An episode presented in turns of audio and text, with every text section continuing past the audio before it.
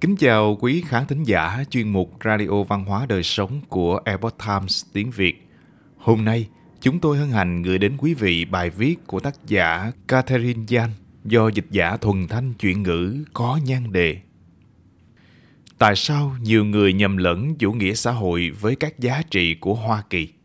Mời quý vị cùng lắng nghe. Việc ủng hộ chủ nghĩa xã hội ở Hoa Kỳ không phải là điều mới mẻ. Sự thúc đẩy thành công của chính sách xã hội chủ nghĩa cũng vậy. Nó dường như cứ xuất hiện lại sau mỗi vài thập kỷ. Nhưng theo Ian Murray, điều mới mẻ trong thời đại này là sự hiểu biết về chủ nghĩa xã hội của người ta ngày càng trở nên ít sâu sắc hơn. Murray là giám đốc trung tâm tự do kinh tế tại Viện Doanh nghiệp Cạnh tranh ở Hoa Thịnh Đốn. Ông cho biết, hiện tại thật khó để xác định ý nghĩa thực sự của chủ nghĩa xã hội. Nếu ông hỏi về chủ nghĩa xã hội, người ta có thể trả lời rằng đó là một nền kinh tế như Thụy Điển.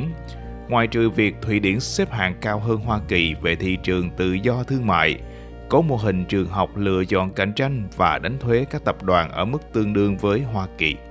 Họ có thể đang ám chỉ hệ thống phúc lợi của Thụy Điển, giống xã hội chủ nghĩa, bao gồm chăm sóc sức khỏe miễn phí mà không tính đến chuyện hệ thống như vậy sẽ tạo ra nhiều cầu hơn cung. Murray viết, sau đó bạn hỏi, vậy anh thực sự muốn gì? Và những người theo chủ nghĩa xã hội sẽ nói, chúng tôi chỉ muốn kiểm soát dân chủ trong mọi thứ. Họ có xu hướng muốn nói đến một nhà nước pháp lý được mở rộng tối đa. Vì vậy, về cơ bản, họ đang kêu gọi sử dụng một mô hình xã hội mà Tây Âu đã bãi bỏ. Thay vì kêu gọi kiểm soát trực tiếp ngành công nghiệp và dịch vụ công, thì sẽ là quản trị vi mô, kiểm soát gián tiếp, mà cuối cùng sẽ dẫn đến điều tương tự đã từng xảy ra. Quyền lực kiểm soát sẽ rơi vào tay các quan chức nhà nước chứ không phải các chủ doanh nghiệp. Trong cuốn sách mới của Murray, Sự cám dỗ của chủ nghĩa xã hội, The Socialist Temptation, ông đã nhấn mạnh lý do cụ thể tại sao chủ nghĩa xã hội lại hấp dẫn người Hoa Kỳ đến vậy, không chỉ đối với sinh viên mà ngay cả đối với những người bảo thủ lâu năm. Ông nói chủ nghĩa xã hội đã thực hiện rất tốt việc nói lên các giá trị cốt lõi của Hoa Kỳ và nó nói họ ở cấp độ giá trị đó có ba giá trị cốt lõi thực sự của Hoa Kỳ, đó là công bằng, tự do và cộng đồng. Những người ủng hộ chủ nghĩa xã hội nói rằng xã hội hiện tại không công bằng và chủ nghĩa xã hội là giải pháp sẽ tạo ra sự công bằng. Họ nói rằng mọi người không thể được tự do đúng mức trong cái xã hội này. Họ bị áp bức và bóc lột. Hãy nhìn các gói cứu trợ, ngân hàng và khoản nợ của sinh viên miền núi. Và một lá phiếu cho các nhà dân chủ xã hội chủ nghĩa là một lá phiếu cho tự do. Murray cho rằng công đoàn và các liên minh khác cũng là nhân tố cốt lõi của chủ nghĩa xã hội. Họ nói về những công việc tốt cho cuộc sống và những công việc tốt sẽ xây dựng lại cộng đồng ở Hoa Kỳ như thế nào. Ông chia sẻ, nó nói lên những giá trị này. Nhiều người nói chủ nghĩa xã hội rất đơn giản, tôi không nghĩ như vậy. Nhưng nó dễ dàng, nó dường như cung cấp những câu trả lời trực quan, dễ dàng cho những vấn đề này. Murray đề cập đến vấn đề văn hóa nhận thức trong cuốn sách của mình. Điều này chia người Hoa Kỳ thành bốn nhóm giá trị. Người theo chủ nghĩa truyền thống, người theo chủ nghĩa bình quân, người theo chủ nghĩa cá nhân và người theo chủ nghĩa định mệnh. Những người tin rằng mọi thứ đều do may rủi thường không bỏ phiếu. Vì vậy nhóm đó không phải là trọng tâm chính của bất kỳ chiến dịch chính trị nào. Trong khi đó, ba nhóm giá trị còn lại có thể bỏ phiếu hoặc thay đổi giữa các đảng phái và các chiến dịch thành công là các chiến dịch đối thoại với các nhóm này bằng ngôn ngữ của họ, Murray cho biết. Những người theo chủ nghĩa quân bình là những người đã bị chủ nghĩa xã hội lừa gạt hết lần này đến lần khác. Vì xã hội chưa bao giờ hoàn toàn bình đẳng, Murray viết, nhưng bạn có thể thấy một người theo chủ nghĩa cá nhân ủng hộ việc tái phân phối của cải dưới danh nghĩa cơ quan. Những người theo chủ nghĩa truyền thống dựa vào các chính sách xã hội chủ nghĩa để trừng phạt các doanh nghiệp, bởi vì các công ty thường không bảo vệ các giá trị truyền thống. Đó là một kiểu triết học lý tưởng và chủ nghĩa lý tưởng có xu hướng không bận tâm về những gì thực sự diễn ra trong thực tiễn.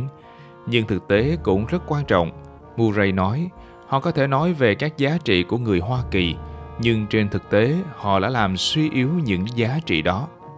Chủ nghĩa xã hội dân chủ ở Anh Murray lớn lên ở Anh quốc vào những năm 70. Thời đó Anh là một quốc gia xã hội chủ nghĩa dân chủ. Theo ông Murray, tất cả các ngành công nghiệp và tiện ích vân vân đều đã được quốc hữu hóa và nói thật với bạn, đó là một nơi ảm đạm và buồn bã trong những năm 1970. Các liên đoàn lao động là tối cao, vì vậy những người không thuộc tầng lớp nào phải chịu đựng đến nỗi thành quen thuộc. Cha của ông khi ấy là một thợ điện không thể kiếm được việc làm vì ông ấy không tham gia công đoàn và không thể tham gia công đoàn vì ông ấy không có việc làm. Mẹ của ông là một giáo viên, bà trở về sau vài cuộc phỏng vấn và biết rằng bà đã mất vị trí này vào tay một trong những quan chức công đoàn đã ứng tuyển. Các công đoàn tận dụng tất cả các đặc quyền thương lượng tập thể của họ và thường xuyên dẫn đến những cuộc đình công. Điều đó có nghĩa là các dịch vụ công và tiện ích bị cắt là chuyện xảy ra như cơm bữa. Trên quy mô lớn hơn, lạm phát quốc gia xảy ra và các khoản tiết kiệm bị mất. Các cuộc đình công xảy ra với các dịch vụ công thiết yếu nên việc cung cấp dịch vụ bị gián đoạn. Vì vậy, khi còn là một đứa trẻ, tôi phải làm bài tập dưới ánh nến vì các nhân viên điện lực đã đình công. Sau đó, bạn gặp phải tình huống tương tự vào cuối những năm 70 khi tất cả những điều này thật sự ngớ ngẩn. Có một thời kỳ được gọi là mùa đông bất mãn. Thời điểm mọi dịch vụ công đều đình công theo cách này hay cách khác, cho dù đó là công nhân bệnh viện hay thậm chí là những người mai táng, ông nói. Bạn hình dung như thế này, có rất nhiều đống rác khổng lồ tồn tại ngay trên đường bởi vì các công nhân vệ sinh đã đình công và những người đã khuất không được chôn cất vì những người mai táng đang đình công. Và đó là lúc mà mọi người phải thốt lên rằng không, như thế này là quá đủ rồi. Giống như Thụy Điển, Anh quốc sau đó bắt đầu tư nhân hóa các ngành công nghiệp vì việc thử nghiệm mô hình xã hội chủ nghĩa đã rút cạn của cải quốc gia và hạ thấp mức sống.